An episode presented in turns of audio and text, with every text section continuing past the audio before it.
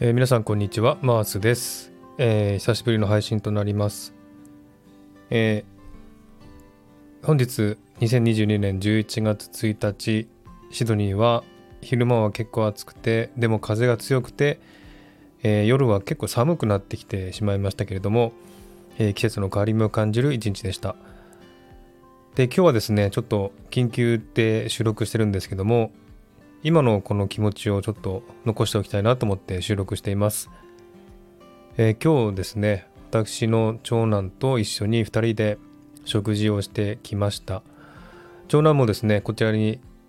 シドニーに帰ってきて2週間しかいないんですけども、その中で私のね、あの時間のある時とですね、見ながらですね、一緒に時間をとって食事をしようと言っていたんですが、えー、今日もですね、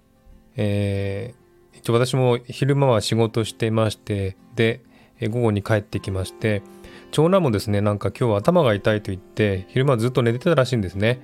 でうんちょっと今日大丈夫かなっていうふうに言ってたんですが、まあ、この先ですね、えー、長男がまた日本に帰るまでに忙しいということで、えー、今日しかないということでじゃあ行こうということで、えー、行ってきました、え実はですね今日本当に一日緊張してました。なんかドキドキしていました。長男とこうやって食事するのも初めてなので、実際会って楽しく話できるかなとか、えー、二人きりでね、いろんな話できるかなとか、そして長男がね、気分を変えて、やっぱり今日は行きたくないって言うかなとか、いろいろ心配事をしてですね、考えてしまいまして、えー、またね、どこに行くか、ね、どこで食事するかっていうのも全然決まってなくて、えそれもですねちょっと不安の一部だったんですけどもまあとりあえずうちの近くのチャイニーズレストランに行って食事をしてきました、えー、そこでねやっぱり美味しい店ですのでね美味しい食事をしながらそしてまあ私から積極的にねいろいろと話しかけていろいろ聞いたりとか日本での生活とか日本での仕事のこととかいろんなことを聞いてでそれはね今まで本当に知りたかったことだったのでいろいろ聞けてよかったし長男も本当に素直にいろいろと答えてくれて、えー、本当にお互いねなんかこうやって何のわだかまりもなく話せるっていうのは本当に初めてかもしれないですね。うんまあ長男が小さい頃はねあのいろいろ話をしたことはあるんですけれどもまあ高校卒業して大学行ってって大きくなってからはめったに話すこともなかったんですね。うん、お互い、もう私もちょっとね、あの、長男と話すの気が引けるところもあったし、長男もですね、やっぱり私に対して少し、まあね、えー、ちょっと嫌な気分っていうのもあったので、長男から話しかけてくることもほとんどなかったので、で、そのうちね、あの、日本に行ってしまったし、日本に行った時、私も3月にね、えー、今年の3月に日本に行ったんですが、その時もね、一緒にえー、実家にいたんですけれどもそんなに何も話さなかったんですね。同じ部屋にいても特に何も話さずに2人各自ねやりたいことをやってまあインターネットとかやってっていう感じで、えー、全然話さなかったんですね。なのでそういう雰囲気が残っていたので今日も果たしてちゃんと話せるかなって不安だったんですね。でも日本から帰ってきた時から長男はすごく心を開いてくれて私と一緒に食事に行こうと言ってくれたし今日もまあ頭が痛いって言ってましたけどもこの先時間がないので、まあ、今日行こうっていうことで一緒に一緒に行ってくれましたし行ってくれましたし、えー、そしていろんなね日本でのこととか、えー、彼の今の気持ちとかそういったものを聞けてまあ一安心したと同時にえー、長男とねこうやって本当に心置きなく話ができたっていうのは本当に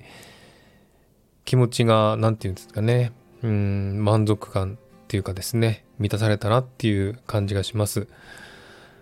えー、長男もね本当にあのあと数年は日本にいるということなのでまあ彼がやりたいことは応援してあげたいし、えー、どこにいてもね頑張ってやってくれればそれで十分だと思うので彼の意見を尊重して、うん、彼のねしたいことをさせてあげようかなって思います。えー、1個前の収録で、えー、長男とねポッドキャストというかあのコラボをするっていうふうに言ってましたがそれもね承諾してくれて、まあ、今度2日後ぐらい2日後ぐらいにやろうかなというふうに思ってますけれどもまたあのいろんなね、えー、会話が収録できたらいいなと思っています。うーんそうですね。ちょっと古い配信になると思いますが夜活において私がね長男のことをいろいろ話してましたのでそれを聞いた方は知ってると思いますけれどもこんな状況になるような雰囲気ではなかったんですね、うん、特にまあ5年ぐらい前は一番ひどくて、えー、私もね長男に対してすごくうん厳しかったしそんな自分に対して長男はとてもまあ何て言うんですかね、えー、気持ちがすごく負担になっていたんでしょうか、えー、私のせいでねちょっと気持ちも明るくなれないっていうことでなんかそういう心理カウンセラーみたいなとこに相談してみたらしいんですよね彼も。でそれは全部私のせいだね、えー、そういうふうに言って私を責めていたこともありました。それが今ではこうやって2人きりで食事に行って話をできてそしていろんな気持ちをね聞くこともできるっていう状況になったっていうのはすごく嬉しいしうんすごくあの良くなってきたなって思います。えー、まあ、思えばね思いは実現すると言いますが私はもういつもこのことばかり考えてました。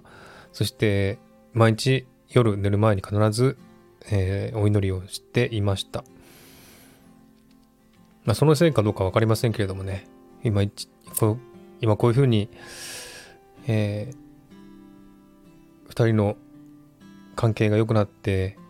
お互いにいろんなことを話し合えたりできるのはすごく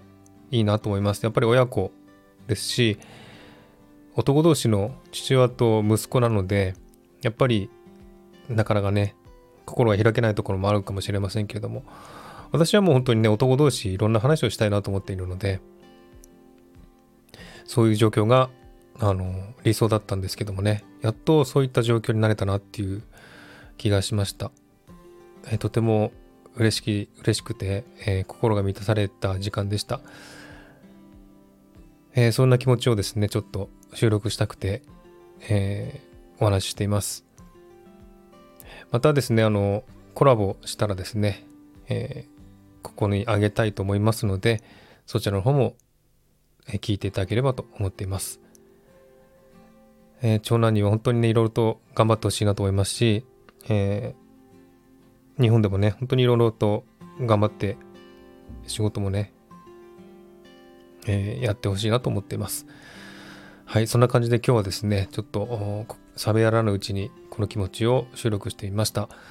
また次回お会いしましょう。聞いていただきありがとうございました。お相手はマースでした。